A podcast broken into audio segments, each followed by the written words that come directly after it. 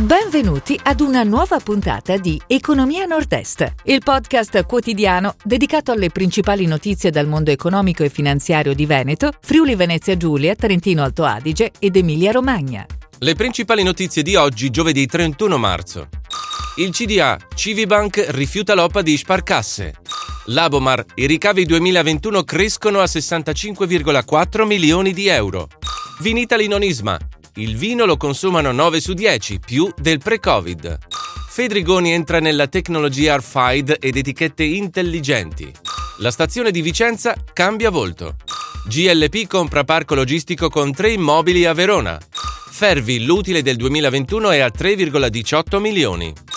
Il CDA Civibank rifiuta l'OPA di Sparcasse. Consideriamo l'OPA nei fatti ostile. Non possiamo abdicare ad avere una banca radicata nel nostro territorio e regalare ad altri il valore futuro dell'istituto senza alcun beneficio. Lo ha detto la presidente di Civibank, Michela Del Piero, dando voce al CDA che ha dichiarato ostile la decisione della Cassa di risparmio di Bolzano, assunta a dicembre, di promuovere un'offerta pubblica di acquisto volontaria. Labomar, i ricavi 2021 salgono a 65,4 milioni di euro. Il CDA dell'azienda nutraceutica trevigiana, attiva a livello internazionale, ha approvato il bilancio con fatturato in crescita del 7,1% rispetto al 2020. L'utile netto degli ultimi 12 mesi è stato di 8,3 milioni, in crescita del 35,7% rispetto all'anno prima. Vinitali non isma, il vino lo consumano 9 su 10, più del pre-Covid il gradimento degli italiani per il vino rimane altissimo, ancora più alto rispetto all'ultimo periodo della pandemia. Nell'ultimo anno l'89% degli italiani ha infatti bevuto vino, dato in crescita rispetto a tre anni fa, per effetto soprattutto di un'impennata della platea di giovani maggiorenni. Lo dice l'ultima indagine Gli italiani e il vino, presentata dall'osservatorio Vinitali Nonisma Wine Monitor. Fedrigoni entra nella tecnologia RFID ed etichette intelligenti. Il gruppo veronese prosegue nel suo percorso di diversificazione della gamma d'offerta, grazie all'acquisizione della maggioranza di Tageos, azienda leader nel settore con sede a Montpellier e ulteriori uffici in Germania, Stati Uniti, Hong Kong e Cina. Fedrigoni consolida così la sua quota di mercato in aree strategiche, quali il commercio al dettaglio, la logistica e le applicazioni industriali.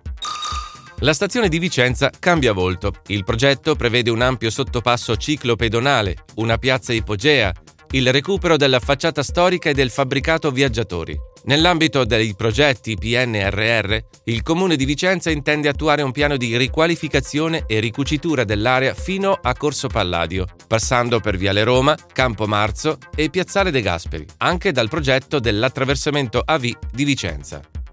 GLP compra parco logistico con tre immobili a Verona. L'investitore sviluppatore di magazzini logistici e parchi di distribuzione ha acquisito da Morgan Stanley SGR tre asset, per un totale di 76.000 m2. Il parco si trova a Nogarole, in provincia di Verona, all'interno del corridoio Veneto. Gli asset sono interamente locati a operatori nazionali e internazionali della supply chain, dei trasporti, della farmaceutica e del food and beverage. Fervi, l'utile del 2021 è a 3,18 milioni. Il gruppo modenese attivo nell'utensileria e nella componentistica ha chiuso il bilancio con un risultato netto consolidato in crescita del 39,2% rispetto all'anno precedente. I ricavi delle vendite sono stati pari a 38,02 milioni di euro, più 44,6%. Il board ha così proposto un dividendo unitario pari a 35 centesimi. Si chiude così la puntata odierna di Economia Nord-Est, il podcast quotidiano dedicato alle principali notizie dal mondo economico e finanziario di Veneto, Friuli Venezia Giulia, Trentino Alto Adige ed Emilia Romagna. Appuntamento a domani!